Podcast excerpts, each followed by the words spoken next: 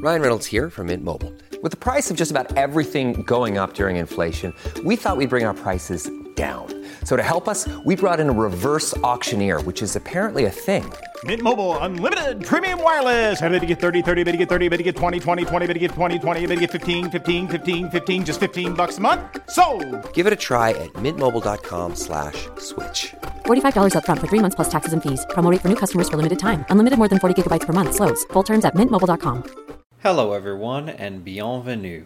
This is your host, Gary. Today's special episode is an interview with Doctor Robert Buzzanco about France in the Cold War.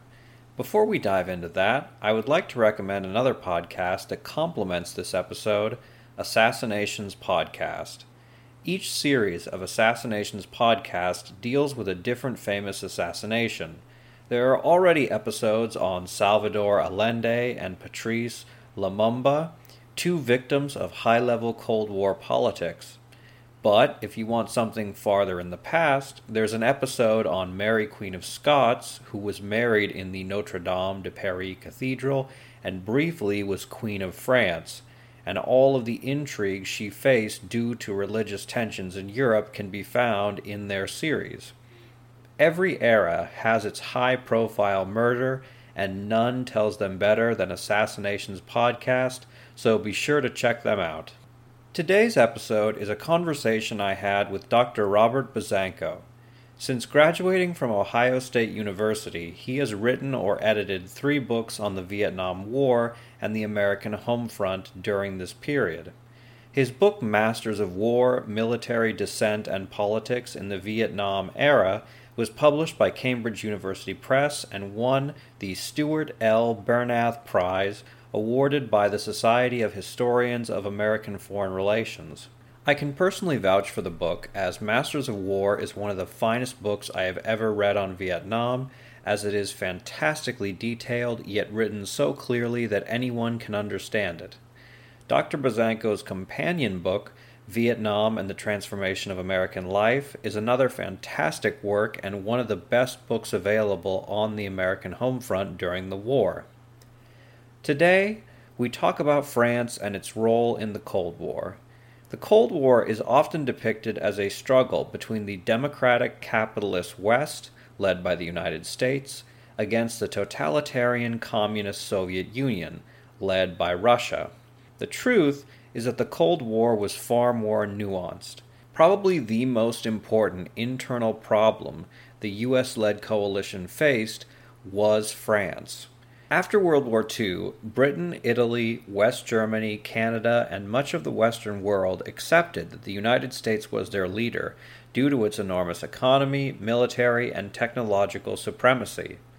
France, especially under Charles de Gaulle, refused to accept that they were a secondary power. Unlike the British, who gave up their colonies with relatively little bloodshed, the French government would fight bloody wars in Indochina and Algeria that claimed the lives of millions, as France refused to give up its empire. Furthermore, France routinely rebuked U S-led policies to create a global economic and political unit to counter the Soviet bloc. Just as Russia and China had their own internal struggle, so too did the United States and France vehemently struggle against each other as France refused to be subordinate to the new global superpower. I hope you enjoyed this informative and highly entertaining conversation I had with one of America's leading scholars on the topic.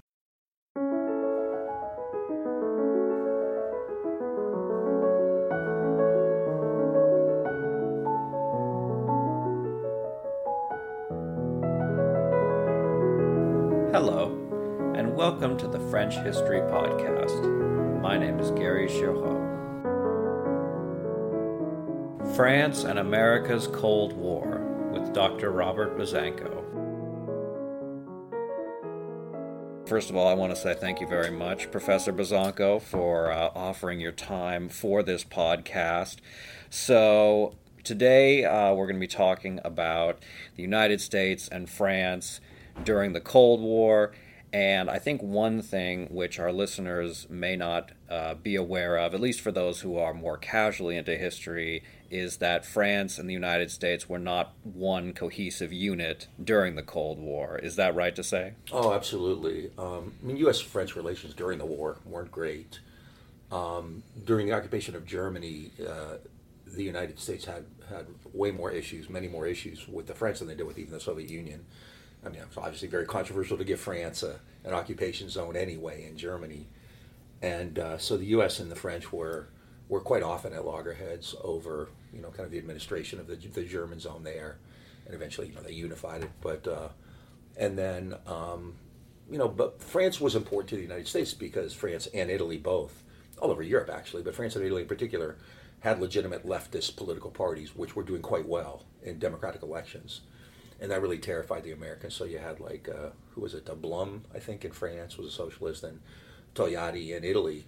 And so immediately the United States was really kind of, you know, kind of alarmed that this democratic left had emerged and was doing quite well in elections. So uh, very early on, like uh, with regard to France, the United States began sending um, like C I A, well, O S S or C I A teams later.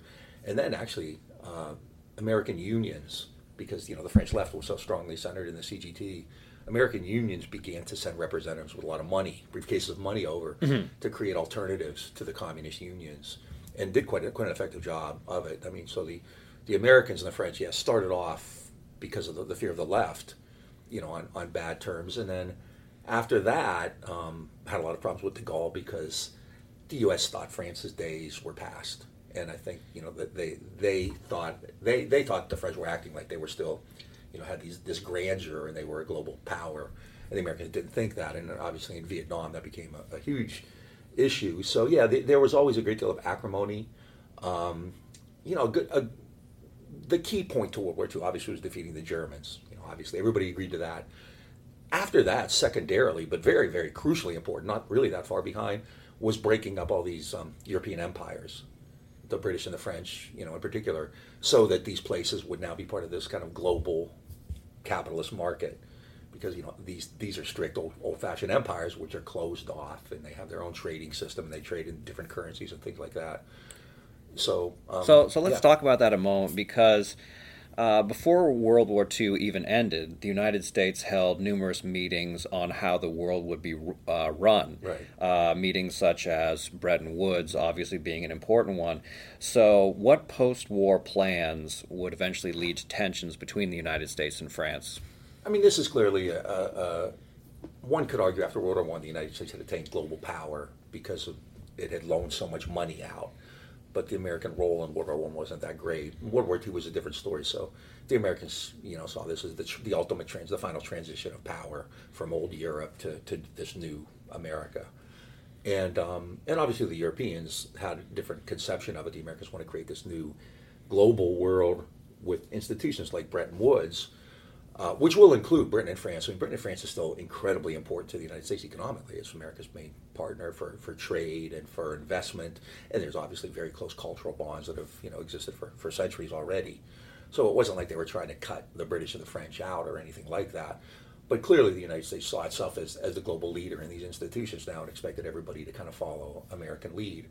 So when they created these institutions, they were based on, you know, kind of certain, you know, specific American criteria, you know, private ownership of public utilities and, um, you know, rules for investment and things like that. And, and and Europe was organized differently. The European economy was organized differently. There were still kind of relics of the old uh, kind of uh, bourgeois economy. There's a, a great book by a guy named Charles Mayer called Recasting Bourgeois Europe, which talks about the interwar period and how um, a lot of these new capitalists who were involved in things like finance and global trade were trying to change all these European countries, and he speaks about France as well. So this has already been, you know, kind of taking place in France, where these new people who are involved in like these global things, like, you know, finance and investment and trade, and, you know, kind of global commerce and currency and things like that, are starting to take power inside France away from the, the older elite who tended to be based on things like land or kind of national industries or things like that. So yeah. That's already going on. Yeah, there is a really fascinating point how, you know, first the Americans came into France with troops, and then you had, what was it, fifty thousand uh, technicians related to mm. French factories that came in and tried to revolutionize France with the washing machine yeah. and all that. Yeah, yeah. Uh, uh, actually, there's a good book on that. Uh, what's uh, Silvia de Grazia? Uh, oh, Irresistible Empire. And and the U S does that. And we, you know, well, you've heard me talk about that before, you know, where you use dollars instead of coercion. And clearly that was the case with France. Now, the American version of it is the French saw these Americans, you know, the way they made cars, the way they made washing machines and all that, and they were like, thought, oh, you know, what are we, we've, we're so far behind, we need to start doing it like this. So in the American version, you often hear that the French were just grateful for, for the U S to come in and, and, and show them this new way of, of having this kind of global economy. Um, but that's really important there, this kind of transition away. And so the United States, you know, sees itself as as the global leader, and it is. It's the biggest economy by far. World War Two is just immense. And the United States, as in World War One, wasn't affected the way that Europe was during the war. You know, the war wasn't fought in the United States. The U S didn't have the kind of physical destruction. So it created these institutions like, you know, the International Monetary Fund or the World Bank, and it created the dollar as a global currency, which is really going to be an issue with France intermittently for the next twenty or thirty years. At a level that, you know, I'm not I'm not an economist, so I can kind of understand on a fairly simplistic level, but it's a major problem because uh, the French were always always thought the Americans were trying to use that dollar to kind of gain control over French industry by, you know, not not allowing the French to, you know, uh, change rates, to adjust rates or anything like that, because it was a fixed system. So yeah, there's there's a great deal of tension there. There's a great deal of tension over uh, um, NATO forces. Obviously, uh, de Gaulle pulls the military out of NATO in, in nineteen sixty-six.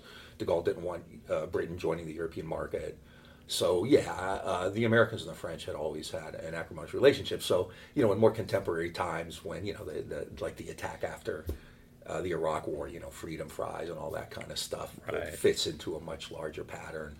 Uh, um, you know, and the, and, and the Americans aren't really aware of, you know, kind of France and the U S had been long-term allies. And, you know, from the from the time of the War for Independence, where France, the French Navy played a huge role, you know. So we mentioned a couple of these, uh, the I M F, yeah. uh, NATO, and essentially what America's plan was, which was to create this Western capitalist bloc, right. ostensibly democratic as well. Yeah, no, although, sure, no, absolutely, yeah. So how then did France resist that? Could um, they? I mean, to some extent, you, you can only resist so much because France received Marshall Plan aid. France got money from the Bretton Woods institutions, and you didn't have to pay it back. You know, the United States canceled some World War One loans and made new loans and things like that. So the Americans were able to use this this financial power, you know, to uh, to to kind of make France malleable. Um, you know, I think I think you know uh, the United States had created this kind of new system for Europe. And the European countries kind of had to go along. They had no choice. Um, I don't think the British were terribly happy about it, but clearly, publicly, there was more, far more resistance from, from Paris than from London. Um, and especially, you know, on issues like colonial issues, like Vietnam, especially, um, or Suez, which is, a, is a, obviously a major point of contention. I mean, the Americans thought that the French were just kind of stuck in this old way of thinking, this old imperial regime, and you just couldn't do that anymore. And so there was a you know great deal of disdain, and I mean Vietnam is particularly acute because the Americans did not want the French to go back in. They just thought, you know, you're wasting your time there. We need your help in Europe. You know, the Soviet Union is the only problem we want to deal with right now. We don't we don't really care about some small country in, in Indochina. And so the Americans and the French were were at loggerheads. But I mean, in terms of the economic penetration of France, there's not a whole lot they can do. I don't know what the trade data is and how many American companies went there or, or anything like that. But I do know that, you know, the American, in terms of those aid programs, France got like two point nine billion dollars from the Marshall Plan, which was a grant. Um, and, you know, those always came attached with caveats like offset programs where you have to, you know, kind of put dollars away to kind of create a reserve or you have to purchase goods back from the United States. And nobody was terribly happy about that, but they understood those were the rules of the game, the way it was being played now in this new world. Um, but I think, you know, the biggest thing was the, the United States had clearly superseded uh, Britain and France especially.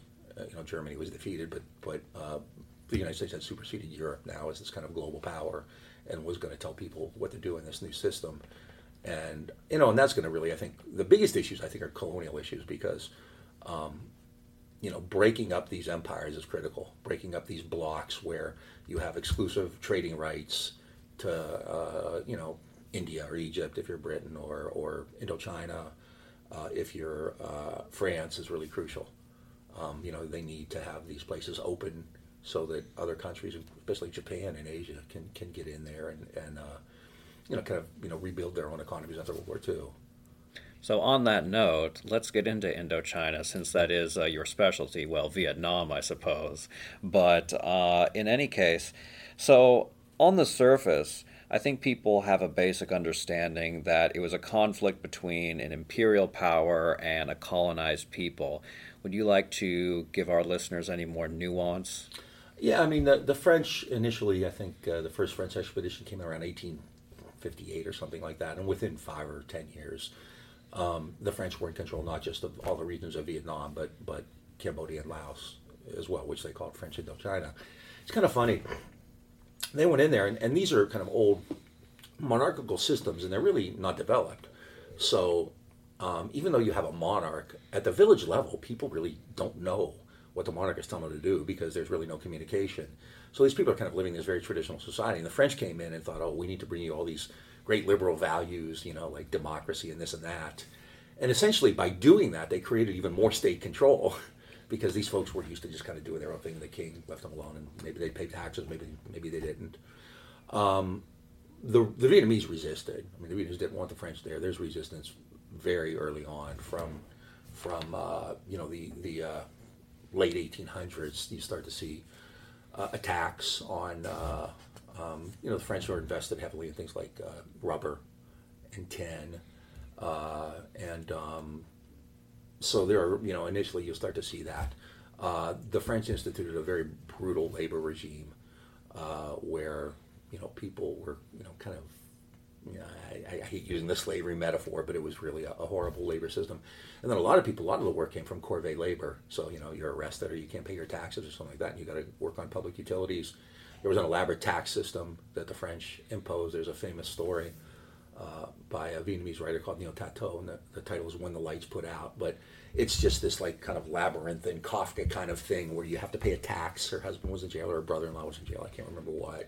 And they paid a tax, and then the guy died in jail, so he had to pay a death tax. And then because she did, she only had coins and not paper, she had to pay a transfer fee. And so that's kind of the way the, the, the Vietnamese looked at the French. They heard to tax us and make us work in these rubber plantations. In nineteen twenty-five, Michelin built, bought and, and created the biggest rubber plantation in Indochina. Uh, so um, there's a great deal of animosity and this kind of patriotic fervor. Uh, in the early nineteen hundreds, the, the kind of the most famous Vietnamese was a poet named Phan Bội Châu. And, um, you know, he wrote about that. I... I uh, Um, I love this. This is kind of a poem, but it's it, it's really telling because he wrote this in like nineteen oh four. Uh, ten thousand Vietnamese can kill at least one hundred Frenchmen. one thousand Vietnamese can kill ten Frenchmen. one hundred Vietnamese can kill one Frenchman. In this way, four to five hundred thousand Vietnamese can wipe out four to five thousand Frenchmen. Those gray-eyed, heavily bearded people cannot live if Vietnam is to live. Hmm. So uh, they're already talking about, you know, this kind of, you know, kind of advanced uh, uh, resistance, which is, you know, going to going to involve warfare. Um, and then people like Ho Chi Minh, who's very famous, you know, the kind of George Washington of Vietnam, studied under Phan Bội Châu. They knew Phan Bội Châu. A bunch of them actually went to Paris during World War One. So there's this huge expat community. Uh, allegedly, I don't know if anybody's, I, I, I it's probably true, but allegedly uh, Ho Chi Minh rented a tuxedo and went to Versailles and knocked on the door to try to get a meeting with Woodrow Wilson. You know, uh, he would have been, I don't know, under thirty still at the time. Um, But then, you know, living in Paris, then he and a bunch of people who would become famous in the sixties, uh, Pham Van Dong and, and uh, Trong Chin, Lê Duan, uh, um, Van Nguyen Giáp, formed the Indochinese Communist Party, and that was formed actually in, in Paris. Uh, these guys were members of the P C I, even before that, the French Communist Party. So there's this long legacy of, of resentment and anger. The Americans had no clue and didn't really care. You know, I don't think anyone in America, I don't know, ten people in America knew about French Indochina. Um, and about around the early thirties, the, the French forces, the Viet Minh was kind of the, the military wing of it, began, you know, kind of this war of resistance against the French, and the French re- responded pretty pretty harshly. Um, the the best known military general in Vietnam, Van Nguyen Giáp, uh, was a history teacher actually, and his wife was arrested during these one of these sweeps in the early thirties and put in jail. She died in jail, and that's really what turned him into a, a revolutionary. And a lot of people had similar stories where, you know, they, somebody they knew was picked up in one of these sweeps and might have been tortured, might have been put in jail, maybe even died in jail or something like that. So inside Vietnam, there's a great deal of turmoil. And then when the war came, um, the, the the the resistance against the French, you know, kind of increased uh, because, you know, um, uh, France had fallen to Vichy, so, you know, the Vietnamese could now go to the free countries, or the Soviet Union, of course, because it's an Indochinese communist, you know, movement. And so they began to kind of get some support as resistance fighters.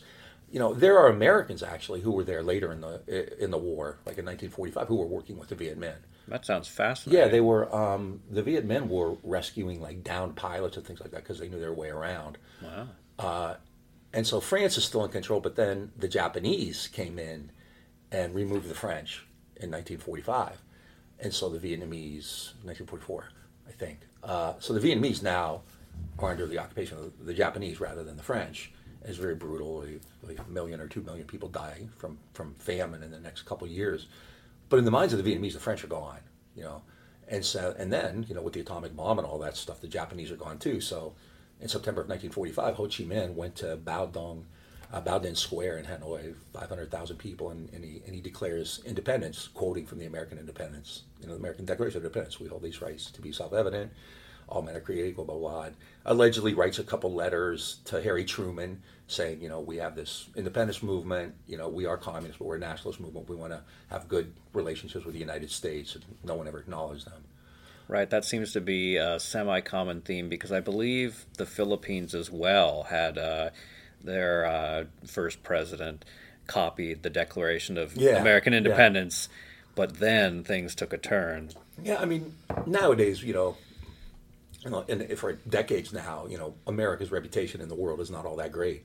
But after World War Two, I mean, these are the guys who beat the Nazis, right? And so a lot of countries, especially these emerging countries, saw that as, as the template, as the model. We want to be like the Americans.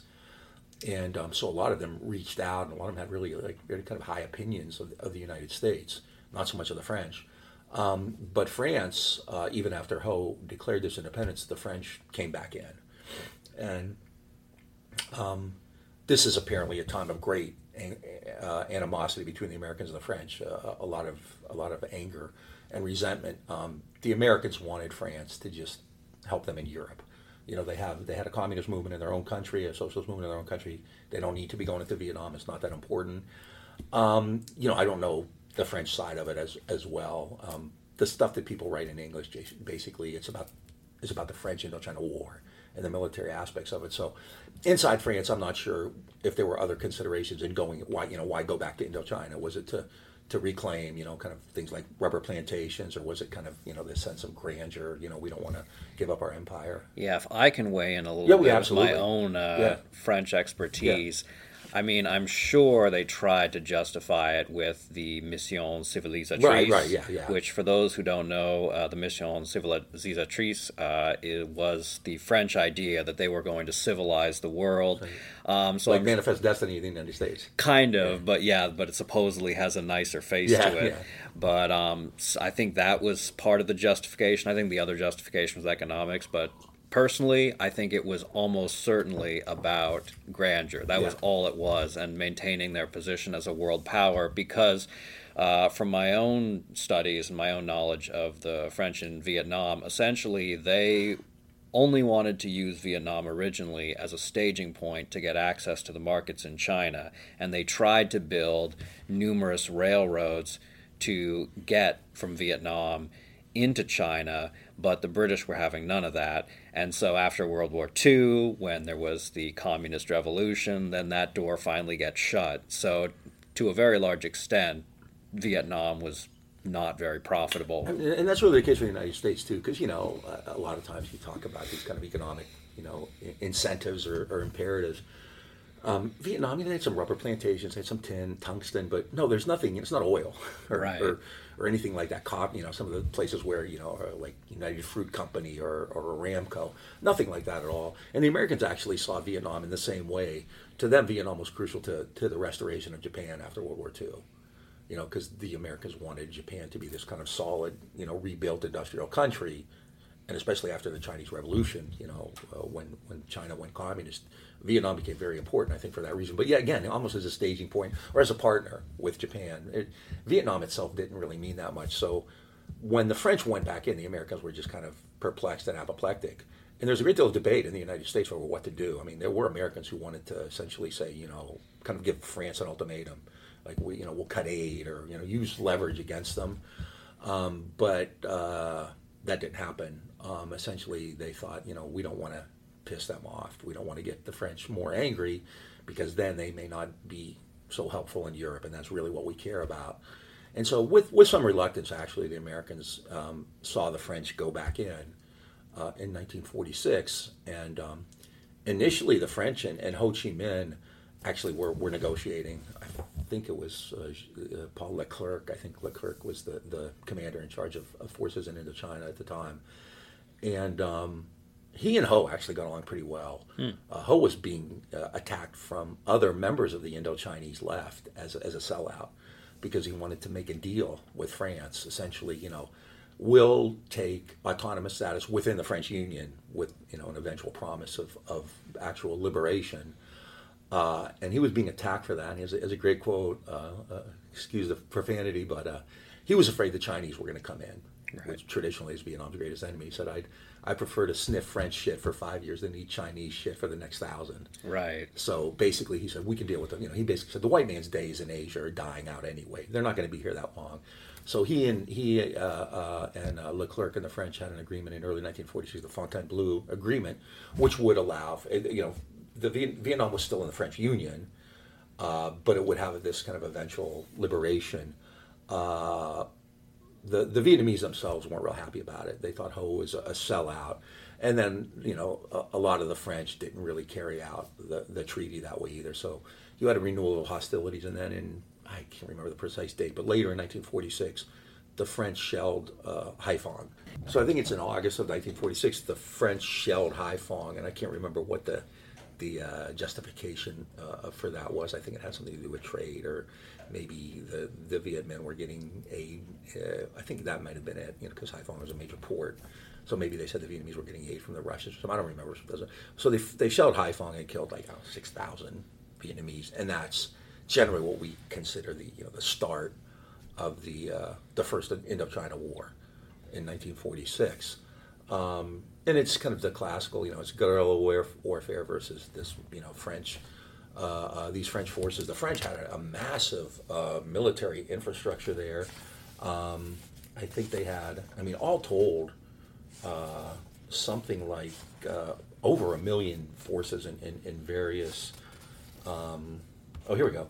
Uh, the French Union forces, which were French and Vietnamese, were over five hundred thousand. By the early fifties, it started about seventy thousand in the early nineteen forties. The French Expeditionary Corps uh, was up to over one hundred fifteen thousand in nineteen forty-seven. And then um, later, the French created something called the Vietnamese National Army, which had almost four hundred thousand troops in it. So the French and their the, the Vietnamese who work with them, generally in the South, in the, the uh, Vietnam has three different regions, Tonkin, Annam, and Cochinchina. And the French, Cochinchina is where Saigon is. So that's where the French were strongest, and that's where they had the most Vietnamese support, Vietnamese collaboration. And so, you know, if you look at all those units, you had about almost a million guys in uniform, a million combatants, and, and Zop and the Viet Minh had like three hundred thousand. So it's it's this classical, like, you know, guerrilla war against this major European power. And, uh, you know, I've read a bit on it, and I don't think that the the French really gave much thought to to the perils of that. You know, fighting in, in this environment against these guerrillas and who, who really despise you and want national liberation, and thought, you know, when they made that pronouncement for Declaration of Independence, they, they thought they were free. So that's the, the first Viet, uh, I'm sorry, the first Indochina War broke out then in nineteen forty-six. And um, the French just, uh, uh, uh, you know, I don't want to make a joke about the French military performance. Please they, do. Yeah. No, it's really striking because, you know, on, on the surface, I mean, um, the chapter in my book that, that I showed you about it is why, and then in, in parentheses, I have not Vietnam, because everyone said, why Vietnam? And I'm like, why not Vietnam, you know? Hmm. It's, uh, I mean, this is happening all over the world. The stuff that's going on in Vietnam is happening everywhere. I mean, the British are in the process of trying to subdue India, and the Americans are, are, are uh, dealing in Iran. You know, there's a big confrontation in nineteen forty-six, and then not long after that, you have Iran again, and you have, uh, you know, all these places, Guatemala and Venezuela. There's an oil crisis in Venezuela in the late forties. So this stuff's going on all over the world, you know, where these, these countries want liberation. They want to end their colonial colonial status, and the Europeans are fighting back. The Americans are actually, in that sense, anti-colonial. Not really for any altruistic reasons, although you, they use kind of the, the civilizing mission rhetoric as well, and Manifest Destiny, want to bring them democracy and all that. Um, but um, it's basically because these places have some value, and I think the, the, a larger global system of investment and trade and commerce and, and manufacturing and things like that. Look, Bumble knows you're exhausted by dating. All the must not take yourself too seriously and six one since that matters. And what do I even say other than hey? Well, that's why they're introducing an all-new Bumble. With exciting features to make compatibility easier, starting the chat better, and dating safer. They've changed, so you don't have to. Download the new Bumble now. So let's talk about that for a moment, because we've mentioned how the United States was, in theory, opposed to French involvement in Indochina, and yet, as you note in your book, the United States was funneling money to France, which was being put into the war. Do you want to explain what? Yeah, I mean, and the amounts are really striking um, because the United States never cared about Vietnam, Indochina. It just never gave any thought to that. And starting in nineteen fifty, I mean, it's it's a significant amount of money. Right, one hundred thirty million dollars from Truman, which would be one point three seven billion dollars today.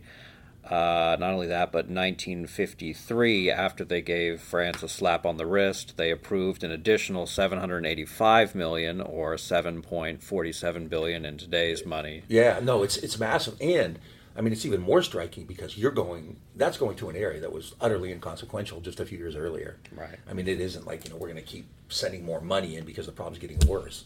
It was like going from zero to, to sixty in three seconds, you know. Um, and it, you know... American historians, American scholars have, have still debated why the United States did it. And I do think to some degree it was because Vietnam was important in this kind of idea of restoring Japan, you know, as, as this kind of frame, you know, bulwark in Asia. But a lot of it, which isn't terribly satisfying because you can't really put your hands on it, is, is the idea of American credibility. You know, in the in the right after World War Two, the U S is flying high, right? You know, despite the fact that it was, you know, the Red Army took the brunt of the German attack, the Americans were kind of seen as, as the victors in, in World War Two. And so, you know, the Americans, and with these institutions like Bretton Woods and NATO, the Americans thought they could kind of just kind of get their way. And so um, it becomes important within that context to stand up to somebody who challenges it, even if it's a small independence movement. And the same thing's happening in Malaysia at the same time as Vietnam. Uh, so the Americans, there's this kind of credibility is on the line. You know, we can't allow our ally in Paris to to be, you know, kind of bogged down by this small, you know, inconsequential country. So we're going to do whatever we can in order to show the world, you know, don't mess with us. We will we will take action against our enemies and we will help our friends. And so I think to a large degree, uh, America's support of France comes from that kind of concept, which isn't terribly satisfying. But like I said, you know, people would talk about oil and this and that. You know, there's that was kind of, there's potential. There's, they're still talking about oil in Vietnam. There's still potential. You know, and the and the rubber and the tin and the tungsten, there's stuff there, you know, and I'm sure that's of some import. But um, it's real hard to make a, a, the case that the United States was trying to protect these economic interests, or French economic interests.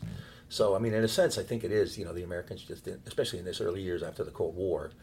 And a lot of this takes place, you know, with, with Korea going on, too. And you do see the Americans, actually, Americans would often make the case not to get involved in Vietnam because of Korea. So they took kind of the opposite message from it that the American, you know, a lot of the Americans and the French did. A lot of the American military people are saying, yeah, we need to deal with Korea. We can't be messing with Vietnam. And so I think that's another reason why mostly it was money.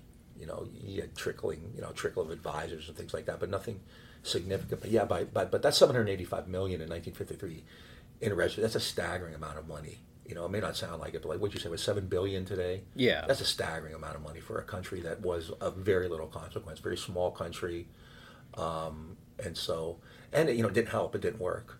Right. Um, so on that note, I think yeah. there's so much to unpack there. One thing that I was just going to add that I didn't get a chance to earlier is that I think one of the main reasons tying into um, why France wanted to maintain Indochina has to do with the fact that if they gave up Indochina, then the entire rest of the empire could look at that and say, oh, France is weak, they're a paper tiger, we can get out too, most notably, of course, being Algeria. Algeria sure. Yeah, yeah. And then, so in the case of the United States, perhaps this ties into what you're thinking, that the United States has to exert its influence everywhere, because if a country...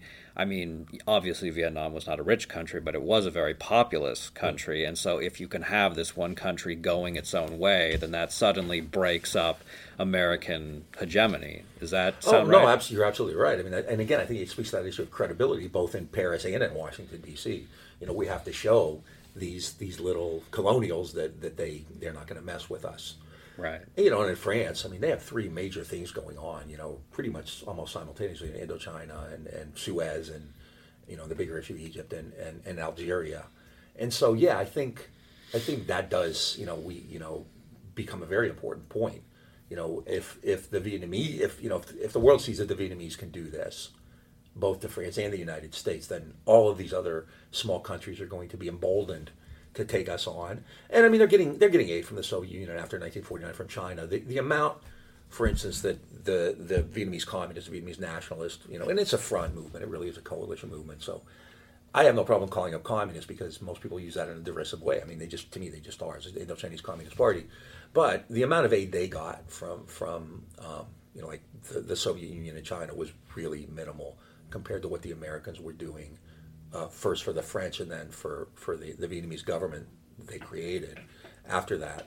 So, I mean, yeah, I think it, it clearly is this issue of credibility. We don't want these people uh, in, you know, not just in Algeria, but really all over, you know, Guatemala, Iran, Egypt, you name it. We don't want them getting the idea that they can do what the Vietnamese did. And, you know, I think that's going to be one of the main reasons the Americans take over. They just assume the entire role. And it is, you know, when you keep looking back, and especially the the first stuff I wrote about it was about the U S military in Vietnam. You know, the guys who were actually like have the task of fighting the war. I mean, nobody was eager to do that. No Americans thought it was of, of great value. They thought that strategically it was a mistake. They didn't like the idea of fighting uh, in a jungle environment against the Viet Minh, who they respected a great deal. Actually, respected Ho Chi Minh a great deal. Um, you know, all the studies that the Americans did, all the intelligence studies all came back and said, you know, Ho's a popular guy. If there's an election here, he'll win. So we are, you know, and, and the French, I mean, you know, nobody likes an empire, especially after World War Two. Right. So obviously the, the Vietnamese, you know, uh, didn't have a great deal of affection for the French. Now there is a dynamic that's going to become important later because um, the the Vietnam is mostly Buddhist, but there were was a minority of Vietnamese Catholics. And the Vietnamese Catholics, almost all, were part of the French, you know, government, French administration, and and so that all, they, it also created this kind of ethnic, you know, kind of conflict as well. If you were pro-French, if you were a collaborator, you were there's a good chance you might be Catholic too, in a majority Buddhist country. So there's that dynamic is is going on as well, and so you know people are and the Viet Minh were fighting a traditional guerrilla war. They were, you know, I mean it was kind of small small scale attacks, but there were there were target assassinations of uh, you know people who were part of the, the French administration. They went after Vietnamese officials more than French officials because you know that's the message you want to send, right, to the Vietnamese: don't collaborate with these guys. Um, but yeah, I think a lot of it is just like you know the French fear what you know an abandonment of Vietnam could do and the, the message it could send. And then the Americans. Um, so I wanted to talk about something that uh, you had touched on earlier, which is. How to phrase this. So I, I think there's been a good talk about uh, the differing American motives, but essentially, to cue in our viewers, so we have different parties of Americans related to this. Uh, you note in your book quite uh, powerfully that there were a lot of American military advisors who were opposed to Vietnam, who said this would be a debacle, and yet even as military advisors were saying this, the actual politicians were pushing to go into Vietnam. So whereas the military advisors would look at Korea and say, look at how much this costs, look at all the bloodshed. On the other hand, there were politicians who were aiming to go in and probably taking the exact opposite message from the past few decades, particularly, I think, the idea of Uh, what was that famous slogan? He lost China. Yeah, yeah, it? Who lost China? Yeah, yeah, exactly. Lyndon Johnson later said that. He, he Johnson had hyperbole, but he said, Harry Truman's problems regarding China will be chicken shit compared to what I have to deal with in Vietnam. So that's, I mean, that throughout the war, that remained an issue. So do you want to talk a little bit about the divide then between the military advisors yeah, and the politicians? Um, it's interesting because um, early on, it's really kind of hard to find any Americans uh, who are really all that, you know, kind of enthused uh, about Vietnam. And it's always in the larger Cold War context. It has nothing to do with Vietnam because nobody cares. You know, I, I've heard before, and I, I never checked this up, but I, I've heard that in nineteen sixty there were about a dozen Americans who could speak and read Vietnamese. I don't know if that's true or not, but it, you know, it doesn't matter if the number is correct. It's clear that that's that's not a, a terribly important issue. But in the early fifties, um, there were a lot of American military advisors there. Well, actually, there were military advisors from the, in the forties, and many of them worked closely with Ho Chi Minh, and you know, essentially said, you know, we're fine with that. Um, there were a lot of Americans who said Ho is not this dogmatic communist, you're portraying him.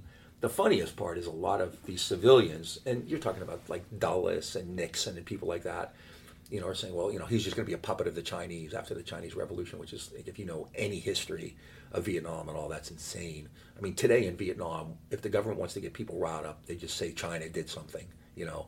That's their go-to thing, you know, blame China. It's like, a, you know, in the nineteenth century, the United States talked about John Bull. The British are going to go into Texas, so we got to go down there. We had to take Texas from Mexico. I mean, that was a big, big thing, you know, like in, in the eighteen forties.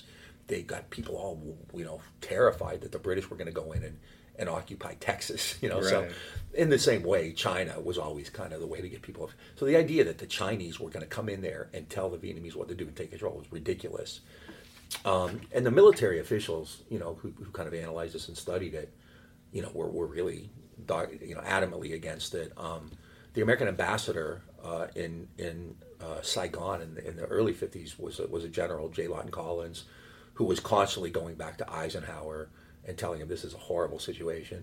Eisenhower wasn't terribly enthused about it. You had a couple people, I think John Foster Dulles especially, who was the Secretary of State at the time, who had this, you know, massive, insane view of the communist conspiracy. They're everywhere. And after things like the Truman Doctrine and N S C sixty-eight, I mean, that really does universalize it. So if there is a, a, an alleged communist anywhere in the world, you know, then the United States has a duty to do something. And I mean, Vietnam, that's not a hard, hard call to make, because the Indochinese Communist Party, you know, they had a Politburo. A lot of people, when the war was fought, wanted to sanitize the Vietnamese. Oh, it's a nationalist movement. Well, it was, and it was a front. It absolutely was. And in the early days, communists were a minority in it. You know, they, you know, but you know, it was a communist movement. It was a communist war for libera- uh, of national liberation, a communist revolution. So you think that it was set in stone from Truman? You don't think that it was Kennedy and Johnson making? The... No, I mean, by that time, there's so much momentum going on. Um, I mean, yeah. At any point, yes, anybody, theoretically anybody can step back, but that's not really the way it's done. Um, in the early fifties, you know, the United States is pouring all this money into the French effort, and in nineteen fifty-three, the French commander Henri Navarre has this kind of grand theory to end the war, the Navarre concept, which involves taking a bunch of French troops into a valley, Dien Bien Phu, right? And I mean, it, it's easy to make fun of him because it's, it's a dumb idea, but...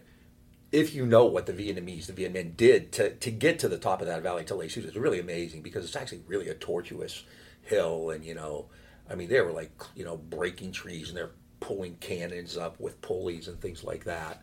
Mm-hmm. But it was clearly a huge blunder. And so the Vietnamese laid siege to Dien Bien Phu.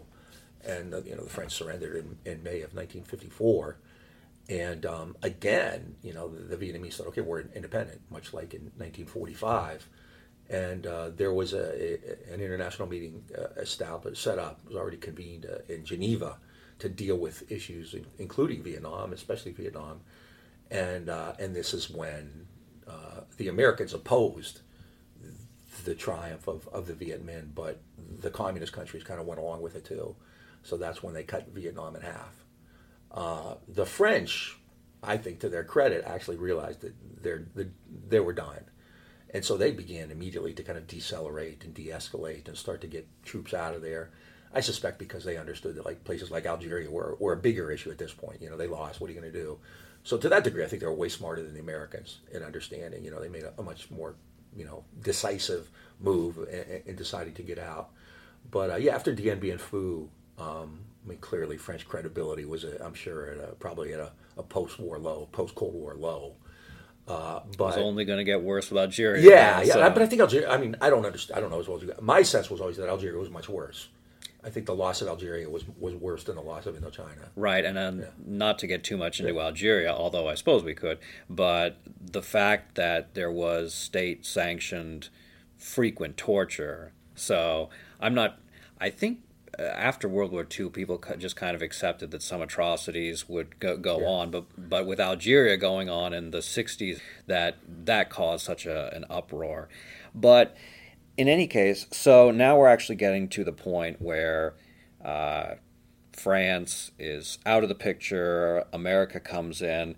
So one question which I think should be very obvious, and perhaps uh, this is my naivety kicking in, but didn't the Americans realize that they would be seen as an imperialistic force if they took over? Uh, n- not as much as you think. Really? Um, there was clearly a sense, just kind of in, in the abstract, that, you know, they're going to look upon us as this hostile foreign power.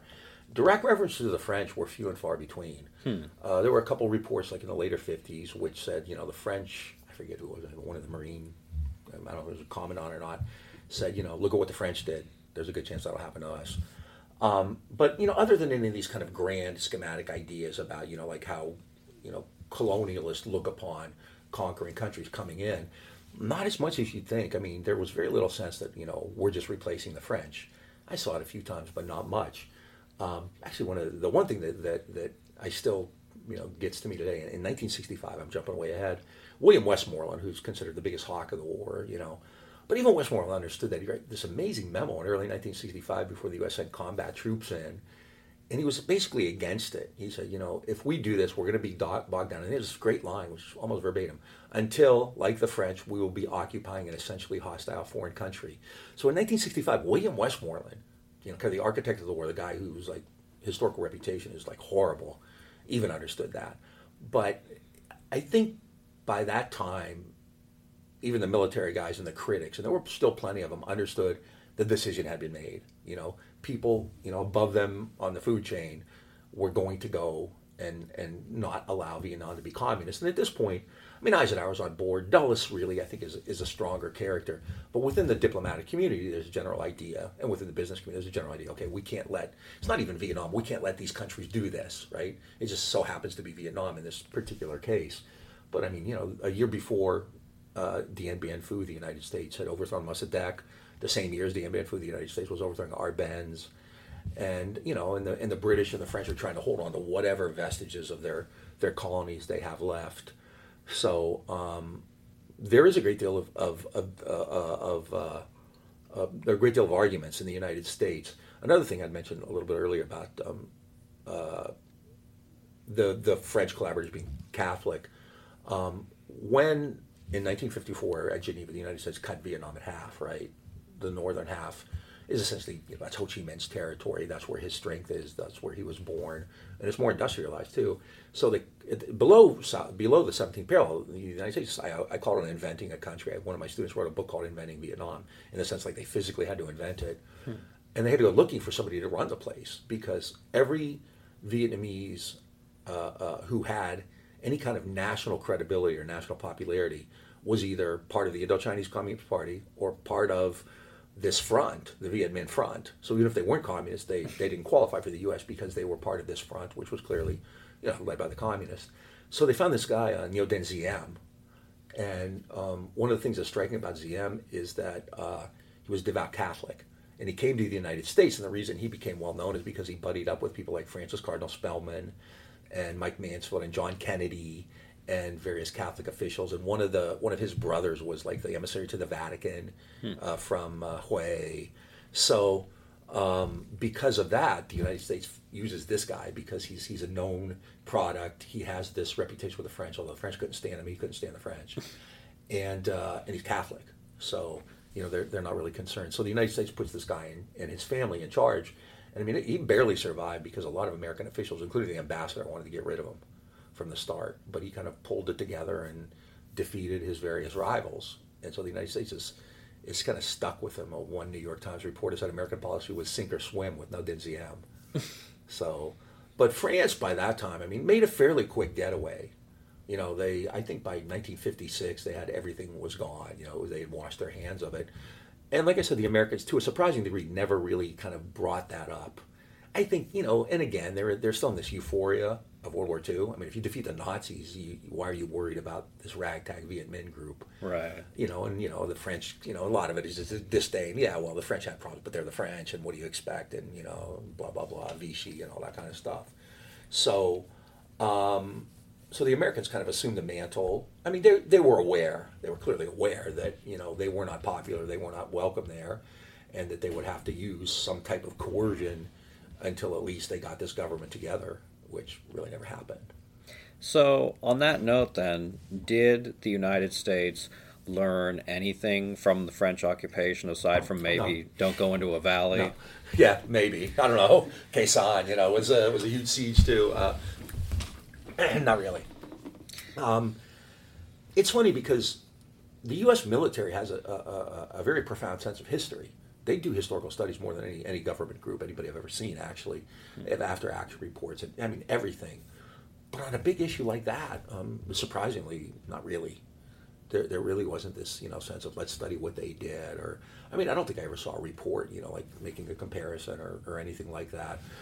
I mean, there was clearly um, contact and communication during the war, during the first Indochina War between the Americans and the French. But after like nineteen fifty-five, I don't even see any evidence of that, that they're even talking to these folks. I think the French wanted to get out. The Americans thought, you know, well, you guys, you know, you, you, we can't trust you to deal with this anyway. No wonder you, you, you failed. We'll take it. We'll take it from here. Hmm. Um, and uh, and then they kind of went their own way and did pretty much a lot of the same stuff the French did too. They kind of took this thing that had failed, and I think the assumption was, well, it failed because it was the French, not the Americans. We we know how to do these things. In fact, you know, the, the outcome was virtually identical. So you made the point both in your book and now that before uh, the United States took over the war, that the fact that the France was fighting this war was a point of contention between the United States and France, because the United States wanted France out, but then the script gets flipped. Yeah. Then it's France that wants the United States out. Can you talk about how that led to rupture? Yeah, I mean, it's kind of, it, it is, that's a great phrase, it flipped the script, because now the French think the Americans are wasting their time there when there are bigger issues to deal with, including Europe, right? Um... So yeah, the, the the the Americans, you know, assumed this mantle, and I mean the U S Uh, there is a huge difference because, you know, the French had, I forget whatever those numbers I just told you, there there were a lot of French expeditionary forces, French troops, like that. The Americans didn't do that. They just pumped money in to create all these Vietnamese institutions. I mean, by the mid sixties, the, the Southern Vietnamese Army, the A R V N, was like the third or fourth biggest army in the world, had mm. well over a million, million, way over a million troops. So the Americans did were very different in that regard. They thought, well, we can do it by proxy. We don't need to send our own people in there, you know. And I think I, I don't know what French, I know French opinion was was t- had turned against Indochina. I've read I've read a little bit about that, but I don't know if that's just because, you know, uh, to a lot, uh, quite often, at least in the United States, um, people turned against the war because Americans were being killed. And I don't know if that's the case in France, where they could kind of personalize it. Our, you know, our boys are being killed in Vietnam. So I don't know if it was that, or I know the, you know, the French. Well, the French left actually for a long time, kind of supported it, and they supported Algeria as well, various segments. And I'm not an expert at that, so I can't, you know, don't ask me more than that. Um, but uh, you know, I don't know if, you know, once the French were out, if they just kind of washed it from their memory. Uh, Indochina, did they do that? I mean, was there? Did it come up much after that, or? I don't. I if I had to take a guess, so based on what I've read, yeah. It seems like, as soon as Indochina was out, now you have this crisis of Algeria, right. And that's so much more important, right. Because you have a million civilians that live in Algeria that pretty much all had to flee the Pied Noir. Yeah. Not only that, but of course you have torture, there's F L N terrorism within France itself, bombings that yeah. take place. So I think... You know, one uh, one war just got uh, overshadowed the other. It's kind yeah. of, it kind of feels a little bit like uh, today with the United States. Here you have Iraq versus Afghanistan, where Iraq is just feels so much bigger. You yeah. know, the people for a long time just forgot about Afghanistan. Yeah. You know, not to not to talk too much about contemporary no, no, issues. That's fine. I mean, you know, I've read, like, you know, just kind of generic general stuff about France and the United States and the Cold War, and yeah, really after the mid fifties, You know, if you look at the index, that's where Vietnam stops. And then they start talking about Algeria and these other issues, you know, in the sixties, especially with things like, you know, the uh, multilateral force and nuclear weapons, which is becoming, you know, Eisenhower doesn't want France to develop its own nuclear weapons. And so he and de Gaulle are butting heads. When, when did de Gaulle come back? In nineteen fifty-eight, I think. Um, so it's just not, you know, I, right. you know, so he and Eisenhower, I mean, immediately de Gaulle wanted an independent French nuclear force. And the Americans were like, oh, hell no, you know. And then, uh, you know, one of the Americans wanted to create a multilateral force, a multilateral NATO force, because de Gaulle, again, was leading this critique of the Americans. You know, the Americans have, you know, they're they're taking over Europe. It's their troops, it's their airplanes. You know, we, we want control of it. And uh, so they proposed a multilateral force, which would have included Germany. So you can imagine how well that went right. over in Paris. And so, and you know, when there was always there was always this bickering over Germany. You know, and the United States saw Germany as as the linchpin of Europe. Because it kind of was, right? Yeah. And rebuilding Germany was absolutely essential, you know, to, to the entire European economy.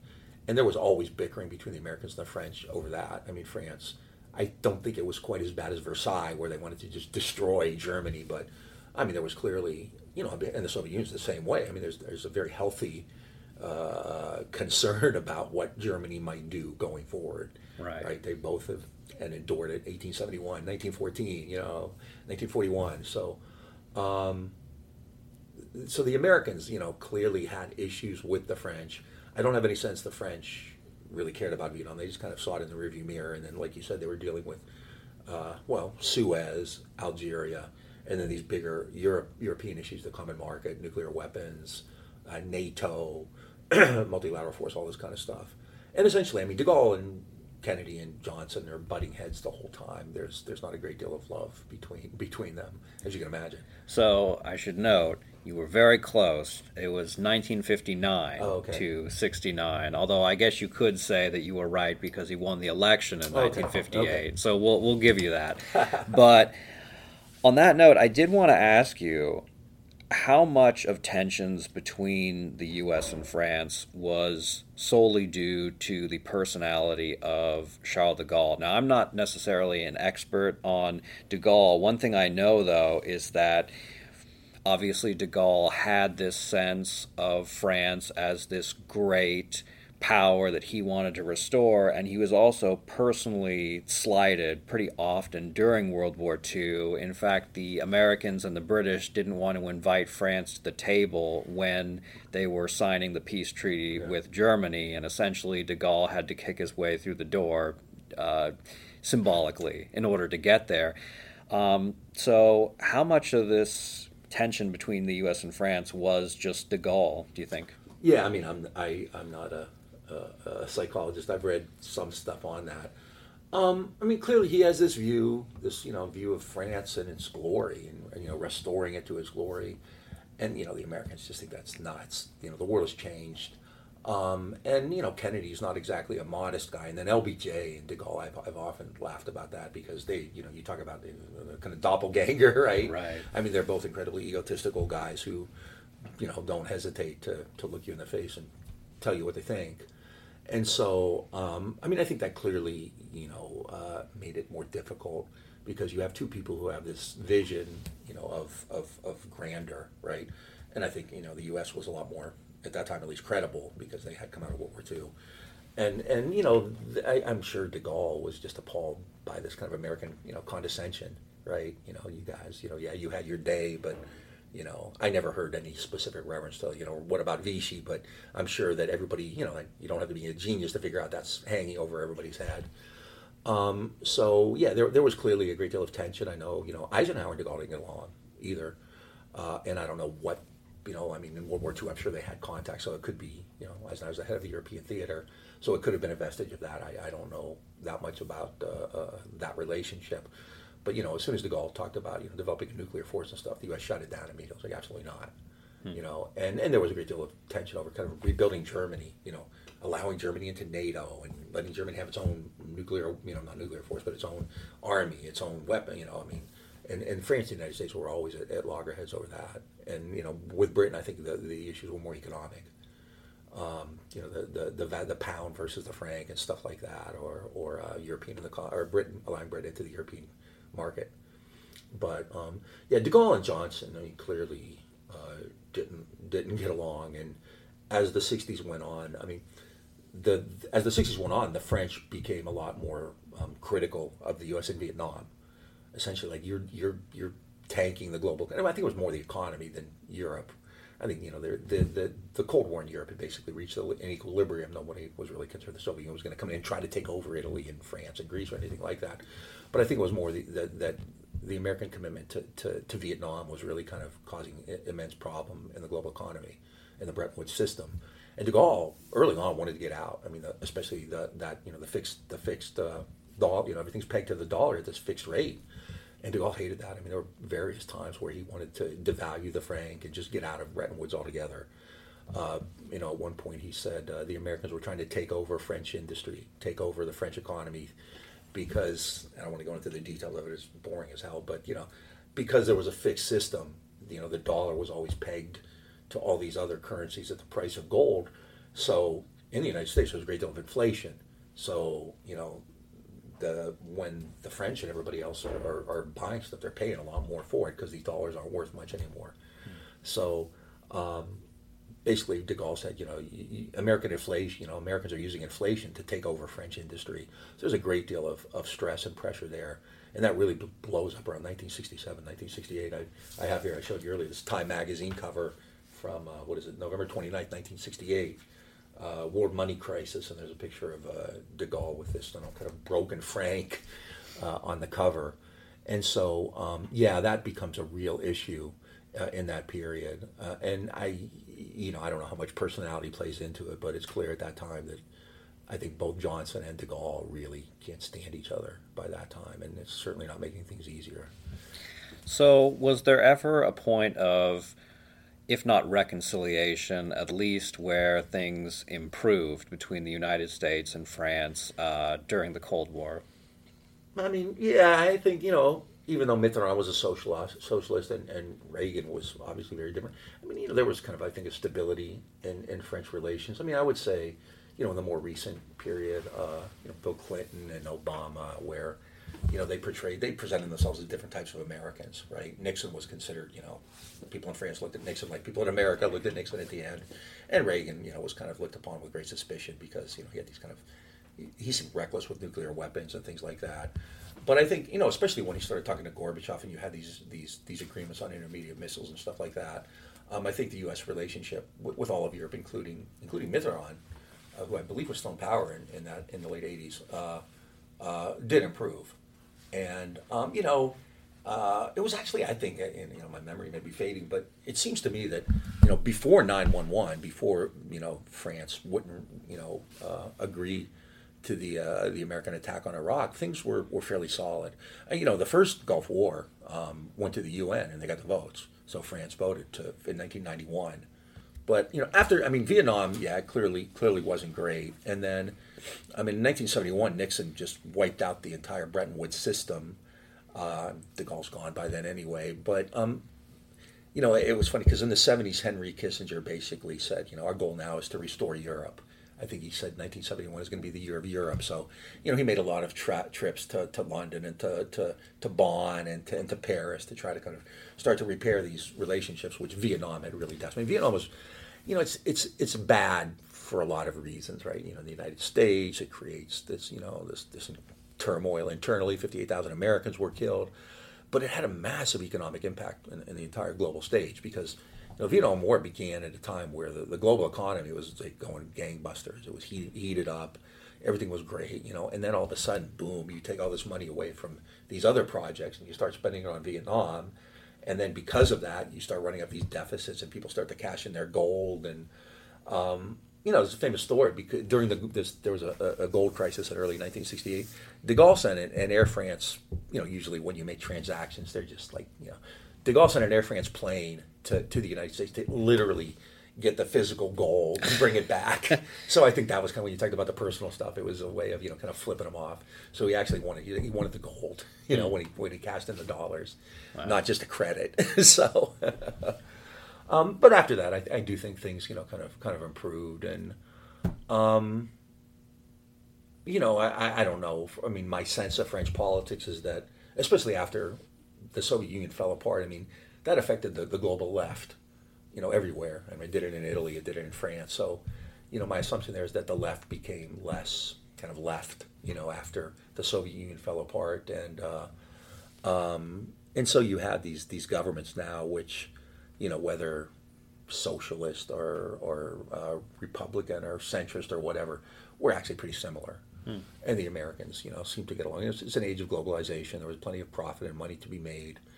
Uh, there was, you know, two thousand three, the whole kind of freedom fries, you know, you know, uh, what was it, uh, surrender monkeys or whatever, you know, people call it cheese eating surrender, surrender monkeys. monkeys. Yeah. yeah, another Simpsons reference. Yeah, but I think after that, you know, I don't. I, I think once Iraq started going badly, the Americans kind of, you know, kind of bailed out on the whole French thing, you know.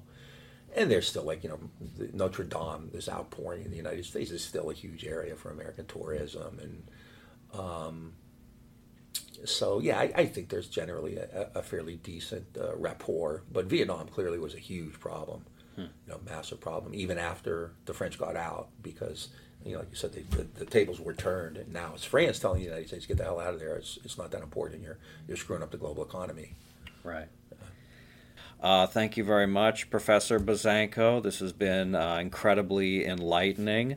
Uh, do you have any final words for our listeners? Thank you, and um, congratulations on, you know, kind of uh, getting this going and getting more and more people interested in it. And, uh, you know, I don't know if uh, knowing more about history ultimately is going to help us, but it, it can't make things worse because we clearly live in a in a global, you know, system now where, you know, people say everything is fake news and people can be shown evidence and they just dismiss it and ignore it. So, you know, talking about these things is really important to kind of let people know that there are people out there who who study this and who analyze it, and it's not just a meme, you know, on Facebook. So, I, I'm, you know, what you're doing is really great. And so, you know, congratulations All right. on taking off. Fantastic. I'll make that as my tagline. This podcast at least can't do any worse. All right. Thank you. All right. Take care. As always, donations keep the podcast going, so if you would like to make a one-time donation or become a patron, please consider doing so. Thank you very much for your continued support.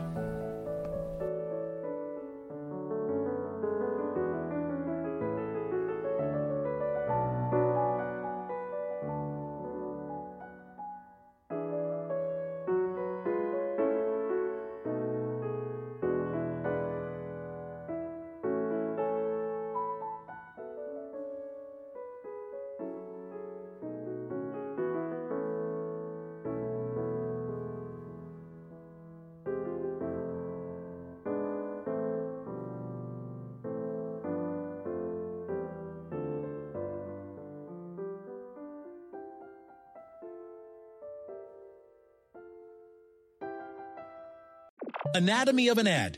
Subconsciously trigger emotions through music. Perfect. Define an opportunity. Imagine talking to millions of people across the U S like I am now. Identify a problem. Creating an audio ad is time-consuming. Offer a solution. Utilize cutting-edge A I. Imagine creating all that in under thirty seconds. Well, we did to create this ad. To learn more about A I in the audio industry, download the white paper from audio stack dot A I.